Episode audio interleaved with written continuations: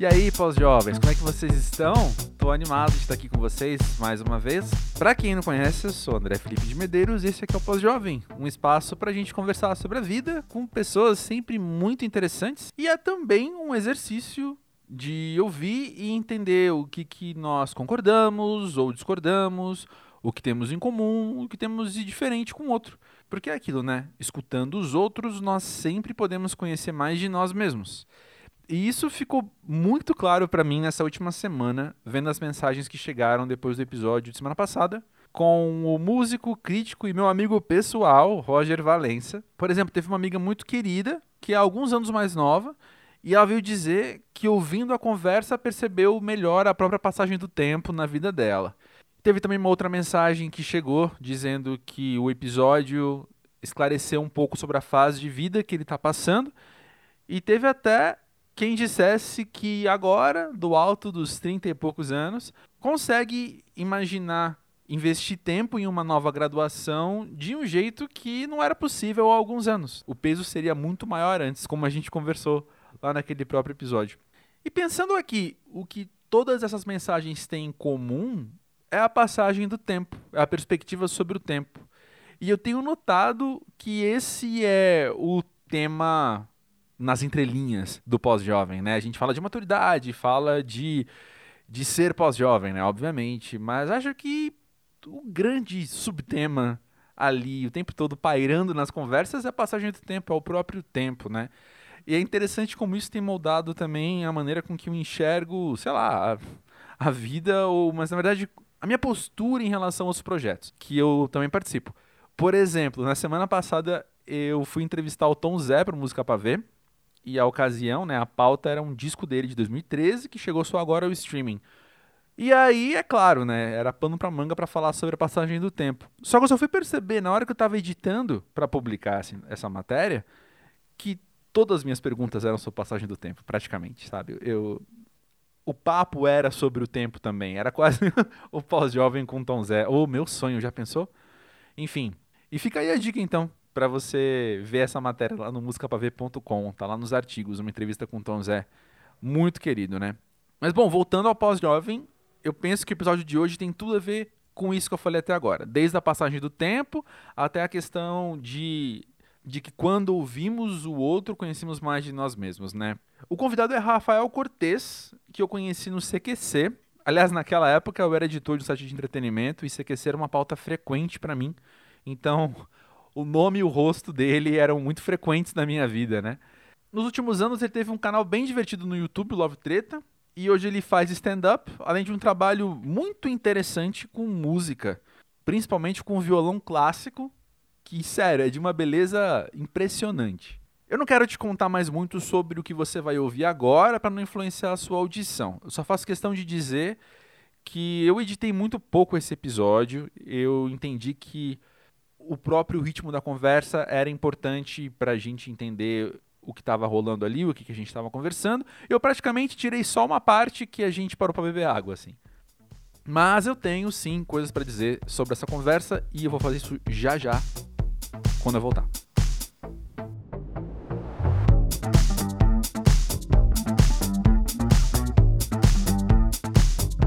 Rafael Cortez, conta pra gente, pra você, o que é ser pós-jovem? Putz, é estar em constante exercício de atualização social. É isso que é ser o pós-jovem. Como assim? Adorei, mas como assim? É, é, é, é, é se manter antenado num contexto em que as mídias são outras é você ter que conviver com o uhum. TikTok uhum. quando você foi cria do Orkut. É você conviver com a internet uhum. quando você era criança e estudava na biblioteca Anne Frank da escola, sabe? Isso é ser pós-jovem para uhum. mim. É, é, é, tentar se manter jovem num mundo que fica cada vez mais juvenil por conta das redes sociais, da tecnologia, da internet, da globalização. Uhum. Só que as nossas costas nos lembram que a gente é velho, o nosso estômago que digere mal a comida também, a pança que não volta mais para o lugar, entendeu? a cinta elástica que talvez você já tenha que usar uhum. em alguma apresentação também, te lembra que você não é mais jovem, essas coisas. certo. Uma coisa que é muito interessante notar aqui entre os convidados do Pós-Jovem é que eu acho que a nossa geração é uma geração muito de transição, porque nós temos essas histórias de que de pegar enciclopédia para fazer trabalho e ter essa história de ser novo e ter, sei lá, isso é que, saca? Enquanto ainda era novinho, assim. É verdade. E você acha que isso facilita a gente a estar tá nessa dinâmica de constante atualização, como você falou? Cara, eu, eu é o seguinte, eu tenho 44 anos, né? Eu sou de 76. Eu acho que a turma de 74, 75, 76, até 78 aí, ou seja, a minha galera, ela se ferra muito, muito mesmo, assim. Porque a gente é cobrado para ser descolado digital, para ser antenado, globalizado, bem situado, conectado, num contexto em que não é da nossa instrução. Porque, assim, é, eu vou te uhum. dar um uhum. exemplo a partir da literatura, tá? Literatura é uma coisa que era muito fluente uhum. na minha vida. Eu sabia ler muito bem, eu, eu lia muito melhor. Os livros mais desafiadores que eu li são todos pré-internet. Depois da internet, eu tenho lido uhum. com muita dispersão. Uhum. Aqui é muito difícil ler, cara. Porque eu leio, e aí, sei lá, vou te dar um exemplo. Eu estou relendo o Primo Basílio, tá? Do Essa de Queiroz, que é um uhum. livro maravilhoso. Eu estou relendo, já li umas três vezes. Eu, de tempos em tempos, leio de novo livros da minha vida. E agora, que eu tenho 44, estou relendo Primo Basílio, que é uma obra que não me deparava pelo menos há uns 18 anos. E aí eu abro, eu começo a ler, eu falo, puta, o cara fez menção a uma coisa que eu não sei. Lá vou eu pro Google e vou colocar lá. O que, que é SEGE? Ah, uma espécie de carruagem utilizada como transporte. Ah, beleza, né? É, soslaio. Cara, soslaio, peraí, soslaio, olhos de soslaio. O olhar de soslaio. Ah, nossa, então, assim, eu não sei lidar com tudo isso. Eu acho que a nossa geração não está antenada. A nossa geração não tem facilidade, não. Porque ela tem um pezinho no old uhum. school, tem um pezinho nas nossas tradições, que eram boas, mas existe essa cobrança uhum. dos tempos atuais aliado a essa curiosidade que a gente tem de absorver tudo que está na nossa mão, entendeu? Eu não preciso ficar entrando no Google o tempo inteiro para ver as coisas. Quando eu era criança também passavam batidas algumas coisas. Mas já que agora eu tenho Wikipedia e eu posso ver o que, é, por que eu vou, não, não, não vou ver, né? Mas isso está me atrapalhando em tudo na uhum. vida. Eu vejo um filme e eu começo Entendo. a entrar no Google para ver quem está vivo e quem está morto. Eu estava revendo sim. Os Intocáveis, assim, estava revendo Os Intocáveis, que é um filme maravilhoso com Sean Connery, né, com Kevin Costner. Uhum. E aí eu falei, ah, que legal a história do Elliot Ness. Eu falei, Elliot Ness, deixa eu pesquisar, pause, Elliot Ness. Ah, puta, vamos lá, tudo sobre o Elliot Ness. Olha só, ah, então ele teve o Capone. O Capone morreu aonde? Lá vou eu bugar. Pronto, o filme dura quatro horas, cara. É. Então é. não é fácil, não é nada fácil para mim. Interessante. E você acha que tem falado mais alto para você a curiosidade positiva, como é que fala? A, a, oportunidade de você ter acesso a essas coisas? Ou tem falado mais alto a pressão de utilizar todos esses recursos e de aproveitar todas as plataformas, como você falou do TikTok, por exemplo? A curiosidade fala mais alto e ela está aliada a uma dispersão muito grande, né? A gente não hum. consegue. Isso daí está comprovado cientificamente. Tem estudos de psicologia que mostram que a gente não tem mais é, uma concentração uh, em 2020, nesse século que a gente está vivendo, gente não, 2021 já, mas nós não temos mais aquela concentração de antes. As crianças, então, são dispersíssimas. Uhum. Eu vejo pelos meus sobrinhos, assim, a gente às vezes vem para o sítio, eu vou dirigindo, eu boto músicas no, Spotify, eles não ouvem uma música inteira. Ninguém tem saco de ouvir uma música inteira. Quando eu tinha canal no YouTube, a gente brindava e comemorava quando o nível de retenção do vídeo era superior a um minuto e meio. Às vezes fazia vídeo Uau. de 14 minutos, falava assim, puta, ninguém vai ver 14 minutos, mas o teu canal tá indo bem porque o seu, a sua retenção está acima de um minuto e meio. Eu falo, peraí, mas os vídeos têm 12. Uau, pois é, mas... sim. E você entende? Então, é, é uma dispersão muito louca, é uma curiosidade muito louca, é muita ferramenta uhum. à mão, só que a gente é tudo e não é nada, né? O é. pós-jovem, ele é uma múltipla figura disciplinar, acadêmica, é, artístico-cultural, mas ao mesmo tempo não é nada. A gente sabe tudo e não sabe nada. A nossa leitura é toda de Google. A nossa instrução uhum. acadêmica hoje é toda de, de, de Wikipedia, cara. É isso é. que a gente é. faz. Eu aprendi recentemente o termo sofomania, que é a sensação de que você sabe muito sobre um assunto, quando na verdade você o seu conhecimento é muito superficial, né? Ah, é. E é, é uma pandemia disso, né, que a gente vive também. O mundo inteiro é especialista demais em tudo, quando na verdade a gente está só vivendo de impressões muitas vezes também, né? E o curioso é que se você for ver pessoas da minha geração, o que elas mais sabem, o que elas mais têm de conhecimento é, são itens herdados pré-internet. Os hum. melhores livros que eu li na minha vida foram antes da internet. Os melhores conhecimentos que eu tenho, tipo as coisas que eu toco de violão clássico. Eu toco umas uhum. coisas aqui cabeludas, né? Eu toco violão instrumental uhum. e tem, tem coisas que eu toco e falo, caralho, como eu sou feliz de tocar isso. Mas eu li essa partitura, aprendi essa partitura e decorei essa partitura antes da internet. E às vezes eu venho aqui para o uhum. sítio, que é onde eu tô, eu trago partituras e eu tento ler a partitura, tento pegar uma música nova e olha, cara, é uma dificuldade enorme. Porque mesmo que eu desligue todas as minhas conexões, a minha cabeça não, não tem mais foco, né? Pois é. Isso é ser pós-jovem. É. é verdade. Antes da gente falar mais sobre música, que eu quero muito falar com você, eu quero voltar a essa questão de ser multiplataforma também. Eu acho interessante como você é um cara que a gente conheceu, bom, a minha geração, talvez, o, o, nós que somos pós-jovens, né? Te conhecemos da televisão em grande parte, e aí a gente acompanha também no YouTube, por exemplo, e você está presente nas redes sociais, enfim. Você se entende como um cara multiplataforma por excelência, ou você às vezes cai naquela de você é um cara de stand-up que também está fazendo YouTube, que também esteve na televisão e que também faz tal coisa, entende? Eu entendo. É, é, Para mim, multiplataforma é, é a figura que está em diferentes mídias simultaneamente. É o cara uhum. que está no YouTube, está na televisão. É... Vamos dar um exemplo. Assim. A Ivete Sangalo é multiplataforma, porque ela está no Spotify, ela está no disco físico, ela está na televisão, ela consegue estar tá no YouTube. Do mesmo jeito que a Kátia Fonseca é multiplataforma, né? Uma senhora que tem um canal no YouTube, está na TV Bandeirantes, ela tem um programa de rádio. Essa mulher é multiplataforma. Entendi. Eu não sou multiplataforma porque eu não estou em várias mídias. Por exemplo, eu não estou mais na TV. Uhum. Eu estou na internet, basicamente com rede social. Não tenho mais uhum. canal no YouTube. Uhum. Mas eu sou multifacetado, é diferente. Justo. Eu sou um cara que tem atuações em esferas diferentes de atuação, né? Então eu tenho um trabalho na música, tenho um trabalho na comédia, tenho um trabalho é, no jornalismo que é mais é mais recluso, né? De vez em quando ele aparece num texto um pouquinho mais conciso ou outro. Uhum. Tem um trabalho de comunicador social que uma hora tá, aparece aí, você me vê, pô, tipo, gravei negócio para Disney Plus, vai estar em maio. Mas antes disso, tinha feito Super Chef Celebridade em 2018. Então tá cada vez mais espaçado o comunicador social. Certo. Meu comunicador social ficou como um, um joker de YouTube, né? Com o meu canal Love Treta que acabou. Uhum. Então, multiplataforma eu não sou, mas eu sou multifacetado. E durante a pandemia, eu parei de dizer aos quatro ventos que a multifacetação é um bom caminho. Hum. Que eu acreditava nisso antes da pandemia. Eu acreditava muito. Eu dei palestra falando que a multifacetação era um caminho do século XXI. Uhum. E eu estou revendo isso, porque na prática, quando veio a pandemia, eu fiquei muito perdido, porque eu era tudo e ao mesmo tempo eu não era nada. E a pandemia começou a recrutar as especificidades, né? Começou a, a chamar as pessoas porque elas sabiam fazer de melhor. Então, os bons comediantes de stand-up fizeram shows de drive-in pra caramba. Uhum. É, os bons jornalistas foram escrever, foram contratados pela CNN para cobrir plantão de Covid, etc. É, os bons comunicadores de internet estavam ali fazendo podcast ou fazendo canal no YouTube. Eu era um pouco de todas essas coisas, mas ninguém sabia como me contratar, então, consequentemente, ninguém me chamou para nada. Hum, entendi.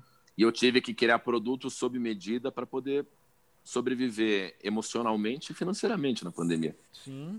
Mas multifacetados eu não sei se é um bom negócio de ser, sabe? Porque uhum. vem uma pandemia você se ferra. Uhum. Que louco, é uma coisa que a gente tem conversado aqui no Pós-Jovem nesses últimos episódios, que é o quanto. Talvez voltando um pouco naquilo que eu tinha te perguntado antes, da nossa mobilidade, né? Da nossa adaptação e readaptação, do quanto a gente uh, tá vendo o tempo passar e talvez uma lição que a gente está aprendendo que talvez para quem tem 80 anos isso é meio óbvio, mas para a gente que tem metade disso não, que é que as coisas elas permanecem muito pouco e o mundo fica mudando o tempo todo, né? E a gente, sei lá, como você falou de dar palestra falando uma coisa e agora tá aprendendo diferente, você provavelmente não era o único que estava vendo as coisas daquele jeito, tanto que quem estava indo à sua palestra concordava com você. E agora está tendo que rever e falar: opa, peraí. E não é que estava errado aquilo, é que agora não se aplica, né? Mas eu acho genial a gente estar tá aberto para essa desconstrução, sabe? Concordo. É o que você está falando, né? A gente está sendo obrigado. Você está falando em relação a, a, a, a, um ponto muito específico, que é o da multifacetação, que é um ponto que eu defendia muito antes da pandemia uhum. e que hoje eu já não tenho certeza. Não estou dizendo que eu não defenda, eu já não tenho certeza. Eu uhum. já não uhum. assinaria embaixo. Uhum. Mas do mesmo modo que eu estou me reconstruindo dentro desse pensamento, eu sou um dos caras que está aberto para fazer essa reconstrução pessoal Uhum. No sentido da minha masculinidade, do meu machismo, é, uhum. da minha, do dos meus preconceitos. Perfeito. Agora que a gente está num momento absolutamente empoderado das mulheres, justamente, né? Inclusive é um ótimo momento, uhum. demorou para vir. Estamos num momento também de diversidade de gênero, diversidade de raça. Tá bonito de ver assim, né? E também tem muita forçação de barra das empresas de hoje fazerem um politicamente correto, então isso acaba fortificando socialmente todo mundo, né? Dentro da visão do, da diversidade, do politicamente correto, do feminismo, enfim. É, eu, eu faço um exercício também. Tem várias coisas que eu fico me reconstruindo como homem, como comediante. Como comediante foi a coisa mais difícil, cara. O último show que eu fiz, que só fala de isolamento social, uhum. não foi só um show temático falando sobre pandemia. Foi também um show para me reconstruir como comediante, um comediante que Uau. tinha que não fazer piada de putaria, não fazer piada machista. Aí eu fui me dar conta quantas vezes eu fiz piada machista, quantas vezes, quantas vezes sem querer eu, eu usei expressões expressões segregadoras no meu show, tipo, ah, tava brigando com a minha namorada, minha namorada ficou puta comigo e falou, não me trata assim que eu não sou tuas negas. Essa é uma piada que você faz, as pessoas riem, mas você fala assim, peraí, esse termo eu não sou tuas negas é um termo cheio de preconceito. Essas mulheres reclamando, nem, nem para fazer um feijão para gente. Esse, esse, tipo de preconceito implícito que tinha nas piadas dos comediantes, sabe? Eu cortei todos, cara. Eu cortei todos. Né? Do mesmo jeito que eu cortei as homofobias que podiam existir, né? Uhum. É, piadinhas que a gente fazia despropositadamente, né? Interações com a plateia, né? Hum, nossa, bofe, né? Sei lá. Cortei todos. Então eu estou num processo de reconstrução em todos os sentidos, cara. E o da comédia, para mim, é o mais difícil, mas eu, eu acho que eu estou indo bem, assim, porque eu tenho conseguido fazer shows com 100% de, de idoneidade, assim, sabe? Sei. Especialmente os que eu faço para empresa. Os que eu faço para empresa são shows muito tensos, assim, né? Aham. Uhum. O RH tá ali sentado fala... do lado, né? Então você tem que é, vem um cara de uma puta, puta marca, vem um cara da Sky e fala: olha, você não vai falar nenhum palavrão, você não vai fazer nenhum preconceito, não vou, vamos bater o texto junto, tá aqui, tá aqui. E termina e você não fala foda. Você tira foda e você fala é fogo. Aham, aham. Então, assim, isso eu fiquei bom, brother. Por isso que eu não faço sucesso mais na comédia. Eu tô ah. coxinha na comédia. Eu não tenho feito sucesso na comédia por causa disso. Eu, eu, eu fui um cara que se adequou. Mas sabe, eu Rafael, eu acho que eu acho que tão interessante quanto o exercício, então, de você sentar e falar, eu vou fazer um stand-up inteiro, então, dentro dessa mentalidade, é você de fato conseguir. É, cara. É você ter o que para apresentar depois. Mas há ônus e bônus, né? O, o, o, o bônus para mim, quando eu faço um stand-up correto, é que eu fico querido das empresas, uhum. que são as que têm pago a minha conta hoje. Uhum. Eu não uhum. sou um cara que tem nenhuma plataforma, você não me vê em lugar nenhum. Quem paga meu custo de vida é o setor corporativo, porque o corporativo já entendeu que ao contratar o stand-up do Rafael Cortez, o cara vai respirar aliviado. Uhum. Porque não vai ter preconceito, não vai ter palavrão, não vai ter homofobia, não vai ter segregação, não vai ter política, não vai ter politicamente incorreto, que eu aprendi a fazer isso. É o melhor stand-up? O público dele vai morrer de rir? Não vai, mas ele sabe disso também. Ele vai terminar o stand-up satisfeito, dizendo assim, Cortez, obrigado, cara, a gente queria uma coisa limpa e você fez. Isso é bom para o mundo da comédia stand-up de um modo geral, assim. Eu não estou com a pretensão de ser bom para o mundo do stand-up, não foi isso que eu quis dizer, mas eu estou dizendo que. Entendi. Quando eu faço um show que acerta no corporativo, eu limpo a barra do corporativo, do stand-up no meio corporativo. Exato, exato. Que é uma barra que foi suja por outros colegas meus, entendeu? Porque às vezes o cara contrata um stand-up mais raiz, o cara vai lá e, e fala nada como chupar umas bucetas. Fudeu, acabou, acabou, hum... acabou, entendeu? Uhum. Aí o cara fala, stand-up é uma coisa de moleque, stand-up é uma merda. Aí o cara me contrata e eu falo, não, o stand-up também pode ser legal. É. Esse é o bônus, tá? Mas o ônus, o ônus é que eu tô na contramão dos meus colegas de comédia, assim, os que estão fazendo sucesso, eles estão cutucando, estão pondo o dedo na ferida, estão flertando politicamente incorreto. É o Léo Lins. entendeu? E eu tô coxinha para esse público, assim, esse público passa a me odiar, esse Cortez é um merda, ele é todo bonzinho, morra, sabe? Uhum. Então é uhum. isso, ônus e bônus. Uhum. Sabe, tem uma fala que eu vi acho que semana passada, cara. Ela é atribuída, eu não sei se. Enfim, foi num podcast que eu ouvi, e eu não sei o, o quão verídica ela é, mas ela é legal, independente de quem foi que falou. Que ela, então, ela é atribuída ao Lorne Michaels, o cara que criou o Saturday Night Live lá nos Estados Unidos. E ele diz que o programa, ele nem sempre é engraçado, mas ele é sempre legal de ver. E eu penso que o humor. Ah, e também tem outra frase, putz, que agora eu lembrei, mas esqueci, sabe? Eu lembrei, mas não lembrei inteiramente. Que é alguém falando que. Ah, é Laerte. A Laerte escreveu esses dias no Twitter falando que. Eu vou parafrasear total agora, eu sei que vocês vão entender, vocês estão ouvindo, vão entender o que eu quero dizer. Mas ela falou de jeito mais legal. Que é tipo que o humor é como música, nem toda música é pra dançar. E nem todo humor é pra fazer rir. Ah. Né? Que legal, e, puta frase. Pois é. Então eu penso que também é, quase, talvez, pode discordar de mim, obviamente, mas seja uma subcategoria de stand-up que você está fazendo também, que não é o stand-up, então, tradicional, convencional, popularmente conhecido como, entre aspas, deve ser o stand-up, mas você pode apresentar algo diferente, algo novo até, né? É, eu, o que nem sempre é fácil. Assim, o que nem sempre é fácil. Fez muito bem. É, é, essa, esse complemento é maravilhoso, porque eu nem sempre é fácil, é, é, algo, é algo que tem que ser dito mesmo. Em se tratando de fazer stand-up, stand-up para mim é tudo é difícil no stand-up. Ao mesmo tempo, o stand-up é absolutamente libertador. Para um uhum. cara como eu, que teve uma primeira experiência de palco plateia através do violão clássico, fazer stand-up hoje é libertador. Porque quando eu dava concerto de violão instrumental, que foi a primeira maneira, a primeira maneira de manifestar em palco com plateia presente, era um inferno, cara, porque eu tocava aquelas peças dificílimas de bar e não sei o quê, e eu morria de medo, eu tinha que tomar um remédio antes para parar de tremer, o Inderal, Sim. né, que é um remédio que muito músico clássico toma para não ter tremedeira. Uhum. E, e, aí depois, anos depois, eu me vejo fazendo stand-up, e aí eu lembro também que eu passei por teatro infantil, fui de uma companhia da IAD, Escola de Arte Dramática, que era levado a seríssimo e a gente tinha aquecimentos dificílimos e era uma peça extenuante. Eu tinha um corpo que eu nunca mais vou ter. Eu pesava 78 quilos, eu tinha um puta alongamento, eu tinha uma puta resistência para fazer teatro infantil com aquele grupo. Mas era um inferno fazer o espetáculo, porque eu ia eu ia chateado por, por teatro, que eu falava, puta, eu vou sofrer muito, eu vou suar, eu vou ter um momento que eu não vou saber se eu vou conseguir respirar para cantar. É, eu tô com fome, eu não posso comer é, é, des, é desesperador. Mas aí você vai fazer stand-up, é libertador.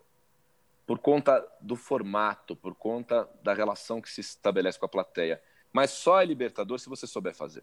Uhum. Quando você sabe fazer stand-up e fala, puta, eu sei fazer isso aqui, me divertir, de fato, brother, é, é férias, é, é, play center, mano, é, é delicioso. Mas para saber fazer, é um chão, e eu apanhei muito para fazer stand-up, porque eu fui um dos poucos caras que estreou no stand-up fazendo sucesso. Uhum. Porque o CQC era um programa de sucesso, e aí o público cobrava dos integrantes do CQC um, um espetáculo para que eles pudessem ir às suas cidades. Sim. E eu não tinha nenhum. Eu comecei a viajar algumas cidades discotecando, que é coisa de ex-Big Brother, né? Que fica famoso, vai lá discotecar nas baladas. Mano. Aí eu tomei vergonha na cara e fiz um show e o show lotava todas as praças que eu fiz entre Uau. 2009, 10 e 11 foram abarrotadas de gente. E alguns desses shows foram umas merdas, porque eu não sabia fazer stand-up. Mas eu tava com a plateia comigo, porque eu era famoso, então a plateia ia. Mas eu fui entender na prática que não vale a pena você ser um cara famoso na comédia stand-up e ser o sem graça do circuito. Você tem que ganhar o respeito da plateia porque você é conhecido, mas também porque você é muito bom.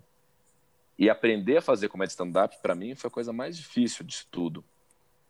É, se hoje ela é libertadora para mim, é porque eu sei fazer. Eu sei fazer e agora eu posso desfrutar dessa delícia que é chegar no teatro 10 minutos antes, fazer com a roupa do meu corpo, não ter que alongar, não ter que passar som. É, usar só um foco de luz e um microfone. Isso é férias, cara. Não ter que afinar um Uau, instrumento, sim. não ter que. É, entendeu? E ao longo dos anos e ao longo não só da sua atividade ali fazendo, mas também, enfim, da sua experiência aumentando. Em outras, em outras palavras, de você ficando mais velho mesmo. Como é que a tua relação com o humor foi se desenvolvendo? Ah, cara, ela, ela se desenvolveu por um processo de aprendizado mesmo, assim, sabe? De meritocracia. O humor caiu no meu colo, né? Caiu no colo, assim, tipo. É, é, foi um, uma grande sorte da minha vida foi ter entrado para a comédia. Não foi, não vou dizer que a sorte foi ter entrado no CQC, mas eu vou dizer na comédia como um todo. Claro que foi o CQC que virou o meu jogo, né? Quando eu entrei no CQC, eu tinha 31 anos e eu já sabia desde os 17 que eu queria ser artista. E desde os 17 eu estava ralando que nem um desgraçado. Então eu tinha já todo esse tempo, eu tinha 14 anos de carreira nas costas e nada tinha acontecido de significativo. Era um, uma série de frustrações que eu tinha no meu coração, sabe? Porque eu tinha sido ator de teatro infantil, contador de história, animador de festinha infantil, é, acompanhante de ventríloco, acompanhante Uau. de contador de história, músico executante, solista de restaurante, solista de concerto. Eu tocava em restaurante francês, é, cara, e, e nada, fui figuração de McDonald's. Trabalhei no canal Ideal fazendo um personagem para ganhar 150 reais por mês, assim, e nunca vi esse, esses episódios, nunca. Então foi tudo muito humilhante. E aí quando entrei no CQC, o CQC me redimiu de toda a humilhação que eu tinha vivido. Mas não foi só o CQC, foi a comédia. Porque o CQC era um programa de jornalismo com comédia. Eu só era jornalista, eu era formado uhum. pela PUC, por uhum. isso eu entrei.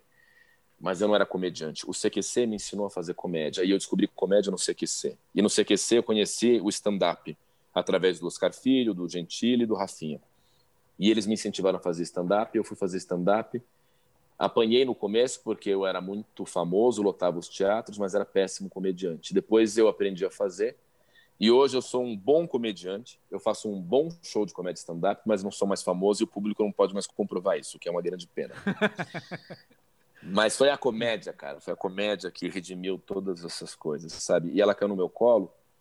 E se antes ela foi uma grande oportunidade, hoje ela é uma escola a qual eu devo muito, assim. Eu uhum. me esforço e eu de fato me envolvo com a comédia. Você perguntou como é a minha relação com a comédia hoje Uhum. Hoje é uma relação de, de, de, de, aprendizado, de exercício, de disciplina. O uhum. último show que eu montei tem elementos que eu jamais usei na minha carreira, sabe? Como escrever um texto mesmo, sentar, ler, escrever, fazer setup, callback, punch, submeter o texto a outro humorista, fazer brainstorm de piada com Pedro Casale, Fabiano Cambota, Maurício Meirelles, Bruna Luiz. É, eu nunca tinha feito isso, cara. Nunca tinha feito. Esse é o terceiro solo da minha carreira, em 12 anos de comediante, e eu nunca tinha feito um processo de maturação de comédia stand-up. Porque eu acho que eu nunca havia feito um show de comédia stand-up. Os outros dois shows que eu fiz eram shows de comédia, meio livres, com improvisação, uhum. interação com a plateia. Uhum. Hoje eu tenho um show de stand-up que eu falo, pô, é um bom show de stand-up, cara. E a minha lástima ainda é não poder provar para as pessoas que eu finalmente estou fazendo um ótimo show de stand-up, porque elas não vão mais aos meus shows porque eu não sou o mais famoso.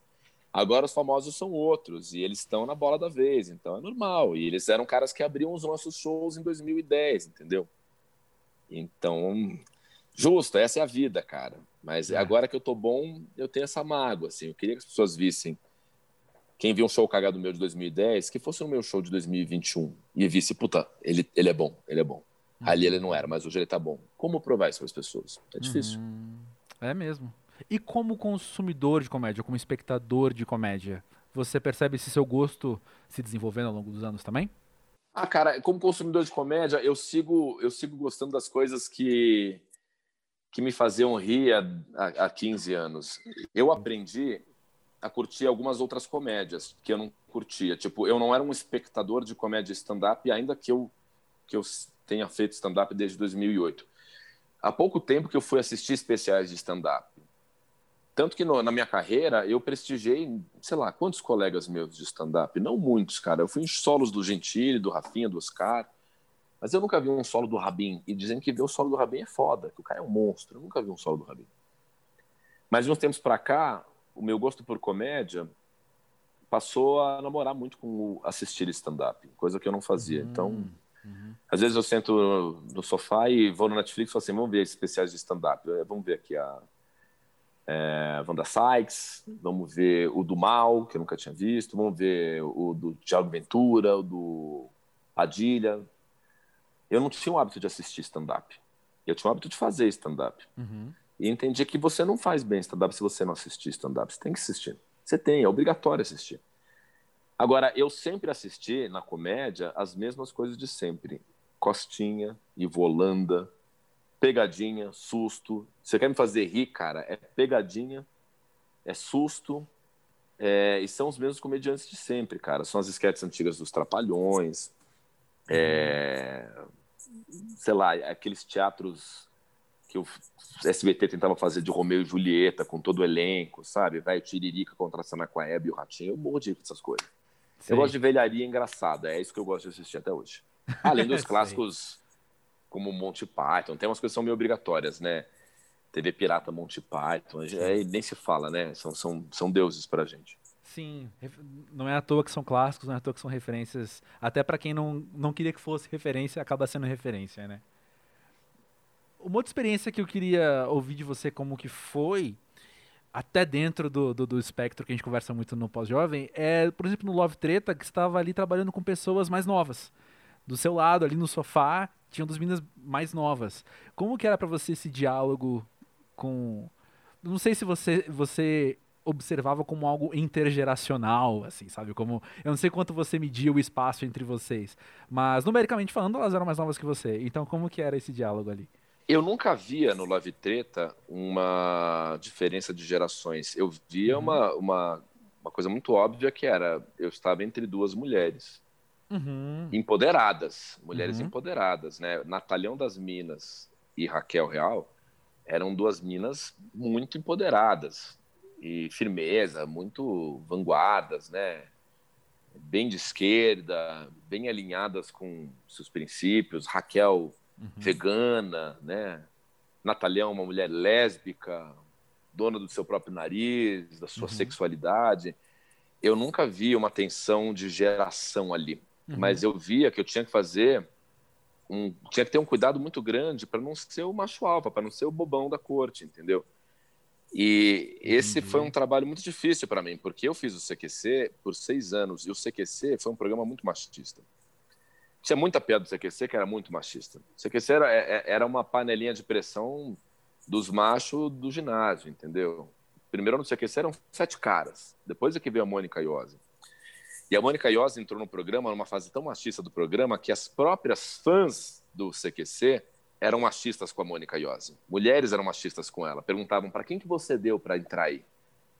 Olha isso, uau, olha que coisa louca. Uau. E era chocante de ver. Uhum. O CQC era muito machista. Depois ele foi ficando mais certinho, etc.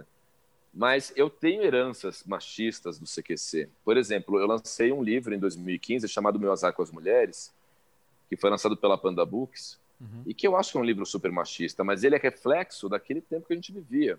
Tem uhum. textos escritos em 2012 que foram publicados nesse meu livro de 2015 e que eu tenho vergonha. Como uhum. pegar as gatas na balada, manual para chegar nas minas no carnaval, é, sabe? Então, quando eu fui fazer o Love Treta e as meninas vieram já com esse olhar ressignificado de empoderado da mulher, eu tive que me reinventar como homem, sim. E não tem nenhum problema de dizer isso. É um exercício uhum. que a gente uhum. tem que fazer. Temos que fazer uma meia-culpa uhum. e falar: fiz esse exercício? Beleza, funcionou? Então, se não funcionou, vou continuar fazendo. Fiz porque precisava fazer e funcionou? Então, beleza, fiz minha parte. No Love Treta era isso, cara. Era lidar com isso. Era Volta e meia as meninas falam assim: olha o que você está falando. Cara, que termo machista, cala a boca, você falou merda. E muitas coisas não foram ao ar. Uhum. Sabe? Muitas piadas que eu fiz, elas falavam, pô, a gente vai tirar porque vai ficar muito feio pra você. Não, tira, tira, tira, por favor. A edição do Love Treta me salvou muitas vezes, sabe? Interessante demais isso, mas eu quero voltar então ao assunto da música, porque é algo que eu acho muito curioso. Porque, Rafael, eu, bom, não preciso te.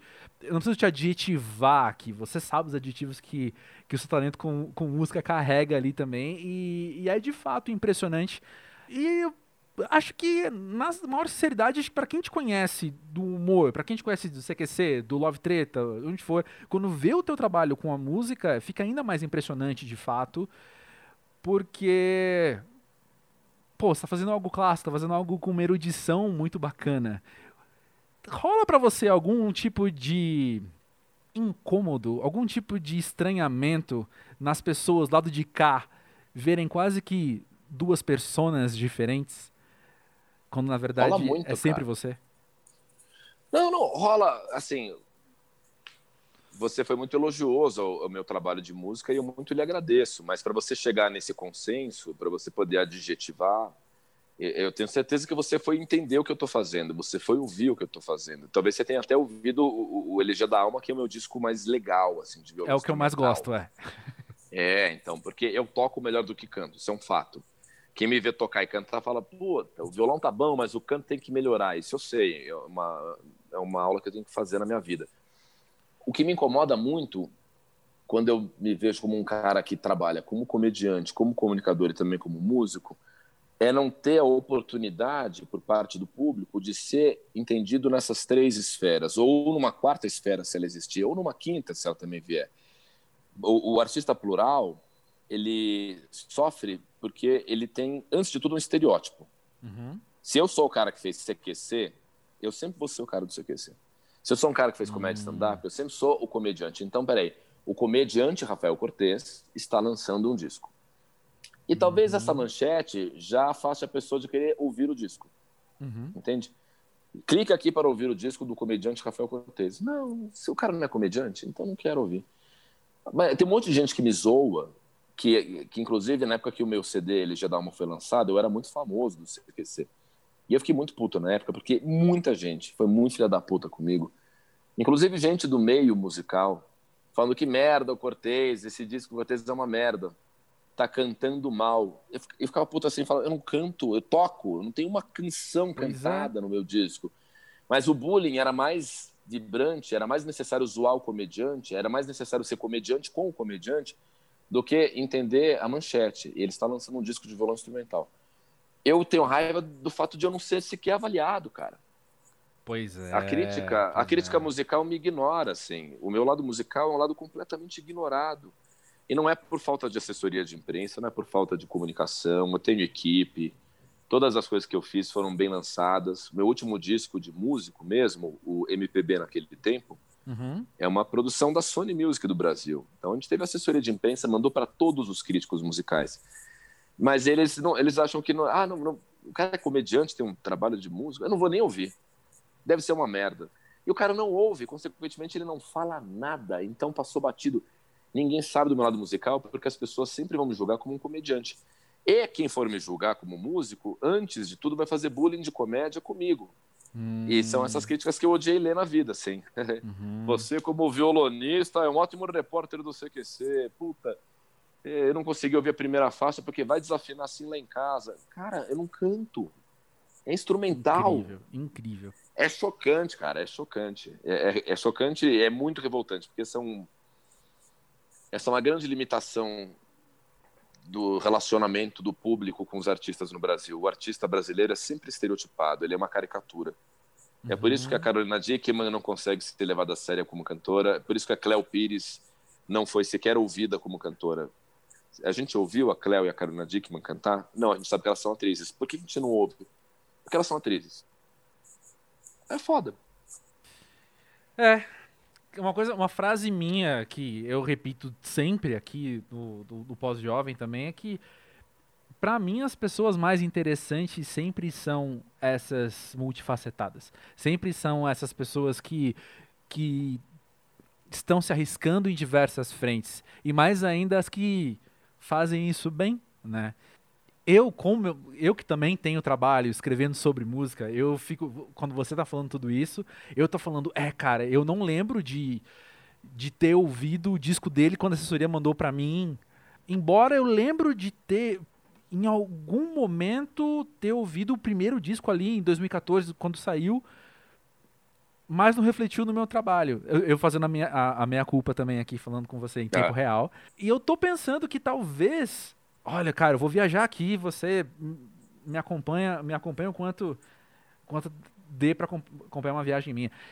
Que é o seguinte, às vezes a questão do que a gente entende por comédia, do que a gente já entendeu por muitos anos como comédia no Brasil, seja ainda pior nesse caso da música. Porque você mesmo citou agora e eu identifiquei no, no nosso senso comum de estar tá conversando que você falou, ah, o pessoal fazia comédia comigo e você nesse comédia você nome de bullying, por exemplo. Não é no sinônimo de comédia apenas de humor, como a gente falou da Laerte falando. O que a Laerte faz, ah. por exemplo, né?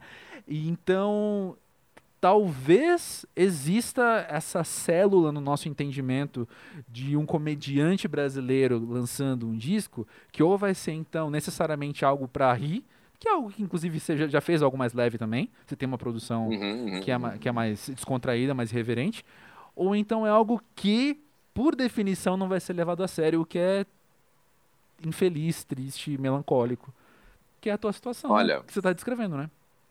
Pegando uma carona no seu raciocínio, eu acho que é, é, a questão é bem simples, cara. A gente tem muita informação para assimilar, porque a gente é bombardeado de 366 mil tipos de notícias todos os dias, todas as horas, a todos os minutos.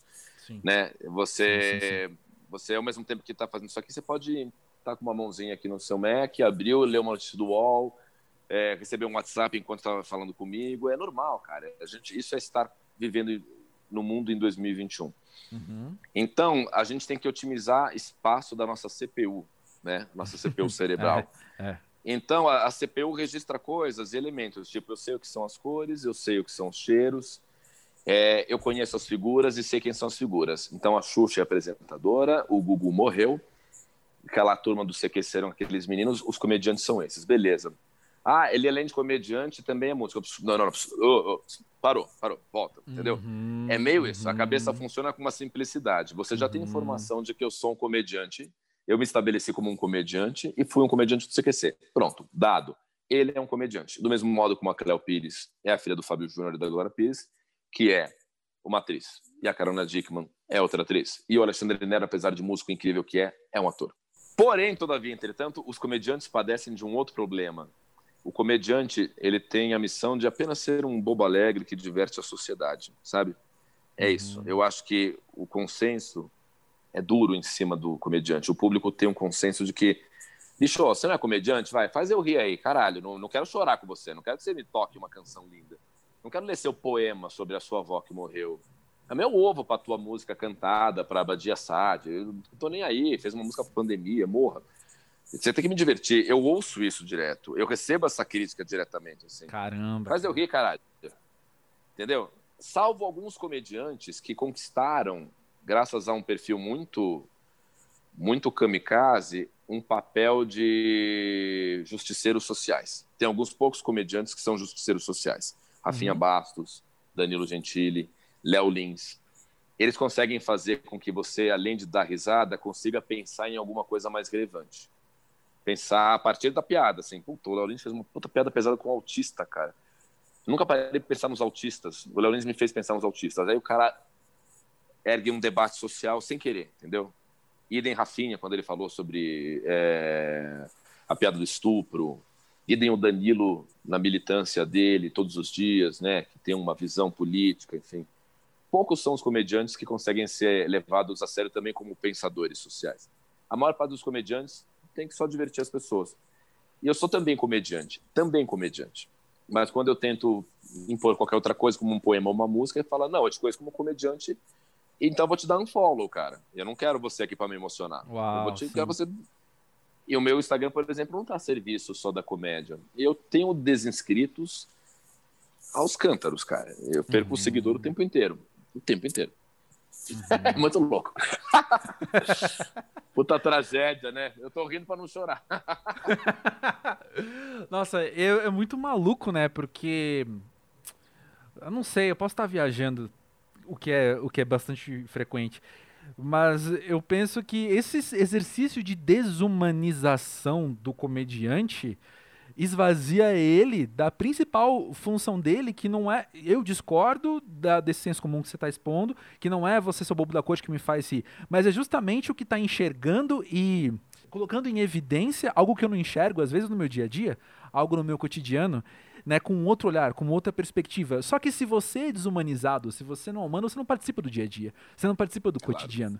Então, não, você é gente, e você, como gente, você é completo em, em, frustrações e medos e coisas que você não faz tão bem e coisas que você não sabe.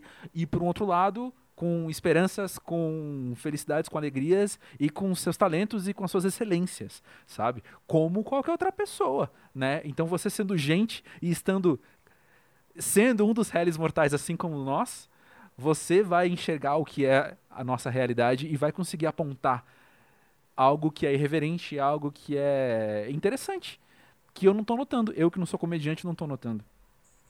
É, você está falando da necessidade da gente humanizar os personagens, né? Uhum. Enxergar as pessoas além desses estereótipos, além da alcunha que elas carregam, né? Uhum. Então, na tua avaliação, pô, é preciso humanizar a figura do comediante para entender que ele pode ser plural, que o comediante, quando estiver triste, pode tocar uma música bonita, que o comediante uhum. pode ter um outro lado poético, pode escrever, pode ser plural, multifacetado, etc. Uhum.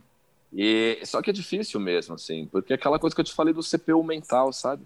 Uhum. A CPU mental é isso, ela, ela queria isso, assim, eu, eu preciso eu tenho uma convenção e eu não posso mudar, assim, se você é comediante, faça comédia, não fica fazendo outra coisa, não me interessa ser o outro lado. Uhum. E é interessante quando o comediante pode fazer a comédia livre, mesmo quando a comédia não é boa, mesmo quando a comédia flerta com politicamente incorreto, porque é uma coisa que você falou também, assim, né? O humorista ele põe uma lupa sobre as questões. Por exemplo, eu não conseguiria fazer algumas piadas que o Rafinha, o Danilo Gentili e o Léo Lins fazem. Eu não consigo fazer. Eu, eu humanamente não poderia fazer algumas piadas deles. Mas eu não os condeno por fazer eu não os condeno, porque quando eles fazem, quando o Léo Lins faz uma piada sobre autismo, ele coloca uma lente de aumento sobre a palavra autismo e as pessoas vão entender o que é essa, essa coisa desse espectro autista. Tem muita gente que se situou do autismo através do Léo Lins fazendo uma piada incorreta sobre autistas. Do mesmo modo que muita gente foi discutir é, a violência contra a mulher, é, o peso da, da, da, da, do machismo, da do, do macho alfa em cima da mulher, através de algumas piadas que o Rafinha fez. E muita gente foi entender o Holocausto quando o Danilo Gentili fez aquela piada clássica dos judeus não quererem metrô em Genópolis, porque a última vez que eles haviam entrado num trem, eles foram para em Auschwitz. Era uma piada clássica dos anos 2000, que foi condenadíssima e que eu jamais faria. Uhum. Mas entendo que quando o Danilo fez aquela piada, muita gente passou a se inteirar do que foi o Holocausto. Muito moleque que sabe, sequer imaginava que houve o Holocausto foi entender o que é o Holocausto, porque o Gentili, que é um ídolo, falou daquilo. Então, é muito importante que o comediante faça comédia, livremente. Daí a eu conseguir fazer como comediante são outros 500, entendeu? Entendi. Eu, eu, entendi. eu não faria. Eu não, eu não faria muitas das piadas que eu vejo, como eu não faria algumas do Porta dos Fundos. Uhum. Mas que bom que o Porchat faz. Faz aí, Porchat, entendeu? Eu, eu não Sim. faria. Sim. Eu penso que nesse contexto que você está colocando, é importante a gente, de fato, então, situar a comédia, o humor, como algo muito integral da sociedade, como algo integ muito integral da produção cultural, porque ela não pode vir sozinha. Ela vem. Existe uma piada que eu também não faria e que, enfim, eu, eu, eu, eu não replicaria também sobre judeus em Auschwitz, só que ela vem acompanhada de outros produtos culturais, que é um livro sobre isso, que é uma peça de teatro sobre isso, que dá conta então de você poder estabelecer um raciocínio crítico também sobre o assunto, para além de apenas a tal da lupa que você falou, né? Acho que essa lupa não vem sozinha, ela vem quando ela está acompanhada de outras coisas. Você pode ter músicas sobre isso, você pode ter fotografias uhum. sobre isso, mas enfim, é um o humor, a comédia é um produto cultural dentro de uma produção, dentro de um contexto, né? E ela, se, se ela vir sozinha, talvez ela pode ser, assim como, sei lá, assim como a fotografia que eu falei, ela talvez sozinha vai ser apenas interpretativa demais, mas ela vindo com outro conhecimento, vindo com outros uh, com outros olhares, ela ensina, ela informa e ela causa comoção social, como você falou, né? Pode causar outras coisas. Mas você sabe que na comédia, os, os, comediantes que mais conseguem fazer barulho são os que não têm essa consciência de que são influenciadores.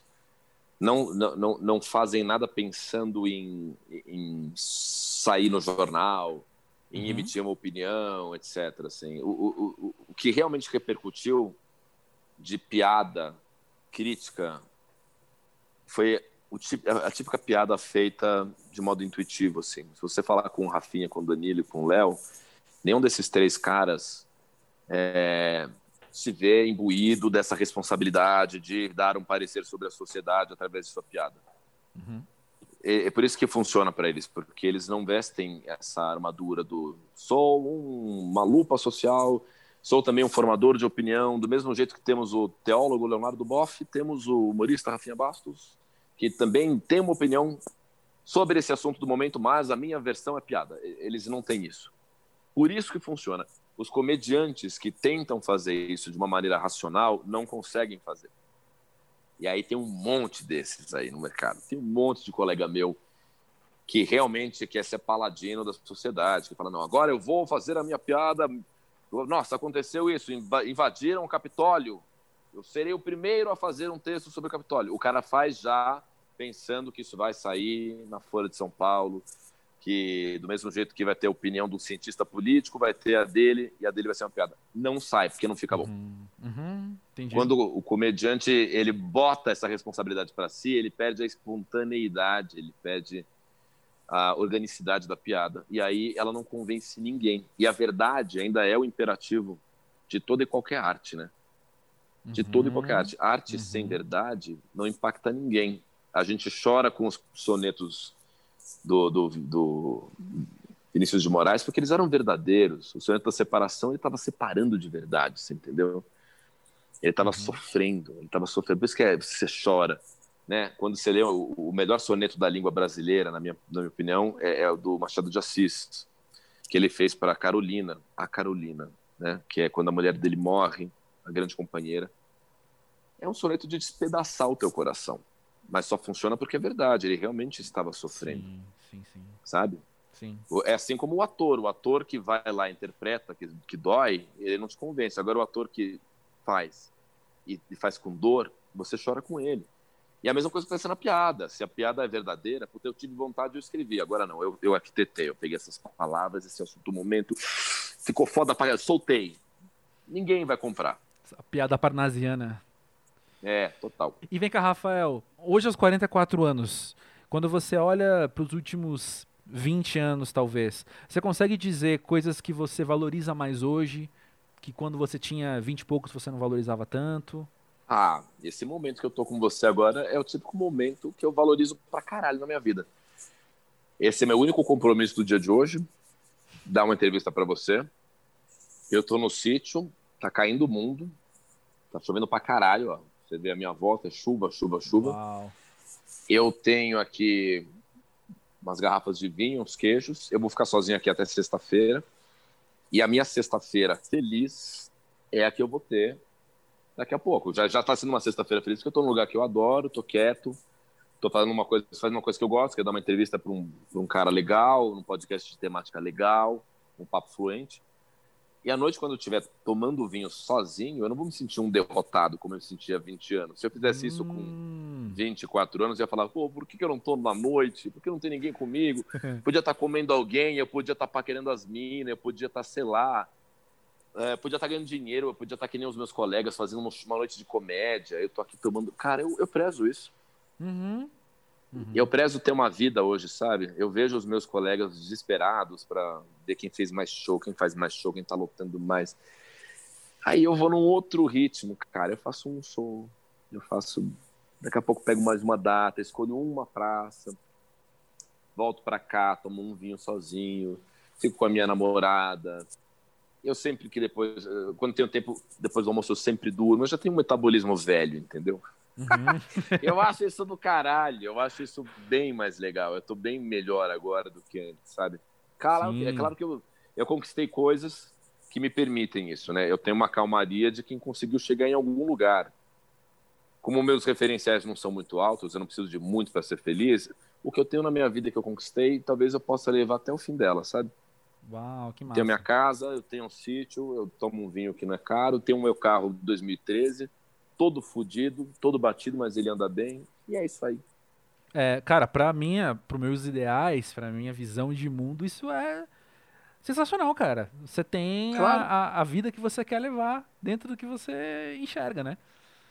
Pra você. Não, puta, isso, e, e ter feito 40 foi muito bom, porque quando você faz 40, você começa a se desapegar e você de certa maneira, é obrigado a se desapegar de algumas coisas como opção de vida. Vou dar um exemplo besta, assim, tabaco. Era uma... Eu adorava fumar. Uhum. Até os 38 anos eu fumei felizão, assim. Uma hora eu falei, bom, e aí? Agora, vamos lá, eu, eu já fiz 20 anos fumando. Estou há 20 anos fumando. Eu vou seguir? Agora vou fazer 40 anos. Eu vou seguir? Não, vamos cortar. Foi legal fumar? Foi do caralho fumar. Tchau, cigarro. Vodka, uma coisa que eu bebia pra caralho. Não bebo mais vodka, como também não vou mais embalada. Foi muito legal? Foi. Porque as coisas iam me matar, entendeu? De alguma uhum. maneira, elas iam antecipar a minha morte. Podia morrer com uhum. 64 anos, que nem morreu o Ronaldo Bosco ali. Uhum. Que era um puta bom vivan, feliz pra caralho, mas ele fumou e bebeu a vida inteira, uma hora matou ele. Eu quero viver até a idade da Dona Canoa, mãe do Caetano e da Betânia. Eu quero até os uhum. 65 anos. Então, fazer 40 anos é você se obrigar a se despedir de algumas coisas de modo racional, para você ter inteligência emocional, inteligência de sobrevivência. E outras coisas se despedem de você organicamente, assim. Tem coisas que dizem tchau para você. Uhum. Tipo o seu tesão desenfreado. Depois uhum. dos 40, a nossa libido começa a ficar mais baixa. E vou te falar, isso é ótimo, cara. Uhum. Que bom que minha libido baixou. Agora eu tenho amigas, eu não consigo ter amigas. Todas as minhas amigas eu tinha um, eh, será que você ia chegar? Será que, nossa, oh, vou jantar com a Mira, será que acontece alguma coisa? Não, cara, hoje, puta, eu tenho amigas. Hoje eu consigo ir para noitadas e só tomar cerveja com os meus amigos e recusar convites, assim, sabe? Como uhum. já aconteceu. Já aconteceu de eu estar com amigos tomando cerveja, vi uma puta gata falar, vamos pro hotel junto, vamos, me leva com você. Fala, puta, que eu tô tomando cerveja com os caras, que não vou. Aí fala, você não vai comer aquela coisa? Não vou. Uhum. Eu tenho 40, eu não tenho mais, eu não tenho mais pique para essas coisas, entendeu? Eu tô é. afim de tomar uma cerveja com os meus amigos, eu quero tomar vinho aqui, quero dormir cedo, sei lá. É. Isso é do caralho. É do caralho. Sim, você tem às vezes umas ideias assim de como seria eu aos 18 anos vendo eu hoje, aos 44? O que, que aquele moleque de 18 anos ia falar de uma cena dessas, por exemplo? É interessante, né? Porque você pode integralmente hoje aprovar a tua, a tua atitude, aprovar a tua escolha, sabendo que o teu eu do passado, por ter outro repertório menor do que você tem hoje e uhum. não ter as vivências que você teve, ia desaprovar, né? Cara, meu eu de 18 anos ia ficar muito feliz de ver o meu eu de 44. Eu tenho certeza disso. Oh, que porque, massa! Porque de, com, com 18 anos de idade, eu tinha ambições que pareciam muito distantes, assim.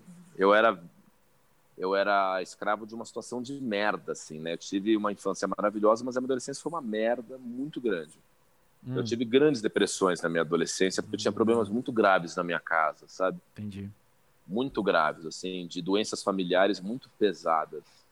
Então, 18 anos é uma idade que me marcou muito. Assim, eu lembro que o meu aniversário de 18 anos foi muito traumático, inclusive, porque minha mãe teve um pau com meu pai muito feio. E eu passei o meu aniversário chorando desesperadamente, dizendo: respeita meu aniversário, eu tenho 18 anos, alguém me respeita. E minha mãe falou: essa é a sua vida. Então, assim, as coisas vão melhorar, mas hoje esse é seu aniversário. Eu fiquei muito puto nessa uhum. situação. E eu lembro que com 18 eu só queria ser feliz e eu queria chegar no ponto que eu cheguei, assim, como artista, como um empresário de carreira e como um cara materialista. Eu queria com 18 anos ter uma casa no campo, eu queria com 18 anos ter meu apartamento próprio, eu queria ter meu carro. E essas eram coisas que pareciam profundamente distantes, mas eu sabia que elas iam acontecer. Sobre esse aspecto material, eu tenho certeza que o meu Rafael de 18 anos ia falar: Puta, Cortez, que bom, você lavou a nossa alma, cara. Que bom, você lavou a alma. Mas ele ia se decepcionar com a minha bunda molice, assim, porque eu de fato tô. eu tô muito. tô muito encostado, assim, entendeu? Eu, eu quero ficar na chuva e, e tomar vinho, assim. Ele, ele não ia se conformar, ele ia achar que eu ia comer mais gente por mais tempo. Ele não ia acreditar que eu sou fiel à minha namorada há dois anos. Ele não ia acreditar nisso. Ele não ia falar, como assim, caralho? Ele ia ficar puto comigo, certeza. massa. Ô, Rafael, que massa poder conhecer mais de você. Que legal poder ouvir outros, outros lados das suas facetas, outras facetas dos seus lados diferentes, não sei. Mas que legal poder ter essa conversa contigo, ter com a pessoa, Rafael Cortez. Sendo que a gente já conhecia cara. as pessoas. Fiquei muito feliz aí, o papo foi muito legal.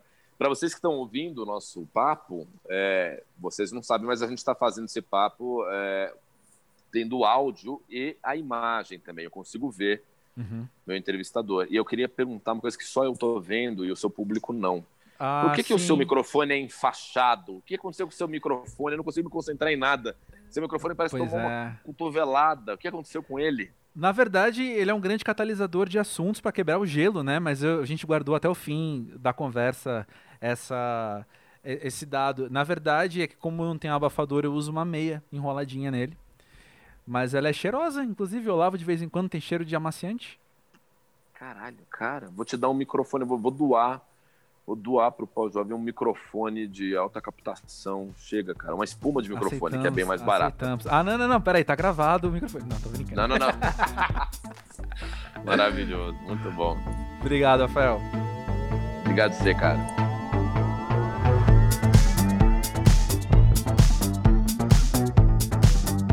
E aí, me conta. O que tinha de você nessa conversa, então? Ou melhor, né?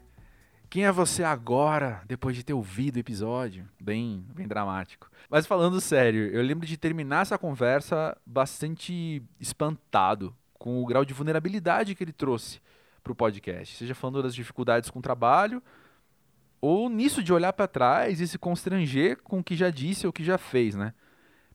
É o tipo de atitude que eu admiro por entender não só a relevância que isso tem para o nosso crescimento, o crescimento pessoal, mas também como sociedade, né? Mas também entender como às vezes é difícil verbalizar essas coisas, ainda mais num cenário de masculinidade que a gente conhece tão bem e que nos faz tão mal, né? Falando de mim, eu não, não tá na minha natureza me abrir para os outros, meus amigos sabem bem disso demonstrar essa minha vulnerabilidade tem sido um grande exercício para mim aqui no podcast. E olha aí a coincidência, no episódio de semana que vem a gente vai tocar nesse assunto mais uma vez. Mas bom, vamos, vamos um de cada vez, né? Sobre esse aqui, eu quero te perguntar de novo. E aí? E você? Eu tô aqui para ouvir o que você tem pensado, sentido em relação a esse episódio, mas também em relação à vida pós-jovem no geral, né? Vem participar dessa conversa no pós-jovem, traz as suas palavras para cá. Manda no podcast pós-jovem.com.br e também segue lá o pós-jovem tanto no Twitter quanto no Instagram. Já adianto também que não tô no Clubhouse, ao menos por enquanto. Vamos ver, se for interessante, depois a gente retoma esse assunto. Ah, eu posso também te convidar a seguir o Pós-Jovem na plataforma que você escuta podcast. Dessa forma, conforme novos episódios forem saindo, você já vai sendo notificado, você vai acompanhando e a gente pode estar mais perto. Eu tenho certeza que vai ser legal a gente poder crescer junto. Inclusive, se você chegou aqui pela primeira vez hoje, ouviu tudo isso e falou: "Olha só, interessante", aproveita. Tem mais muita coisa para você ouvir do podcast. Entra lá, dá uma olhada nos convidados que já passaram por aqui. Muita gente que você conhece vai adorar conhecer mais e muita gente que você talvez nunca tenha ouvido falar, mas vai te fazer muito bem ouvir. E se você, por acaso, ouve podcasts na Apple, eu te peço para deixar uma avaliação, porque isso ajuda mais gente a encontrar o pós-jovem. Pode ser? Então pronto, ó, valeu, é isso. Vamos se ouvir mais, vamos pensar mais sobre os outros e sobre nós mesmos. Como é difícil ser vulnerável, mas vale a pena. A gente tem muito que aprender ainda. Eu falo por mim, eu tenho. E vamos junto. Até mais, gente. Valeu. Valeu mesmo.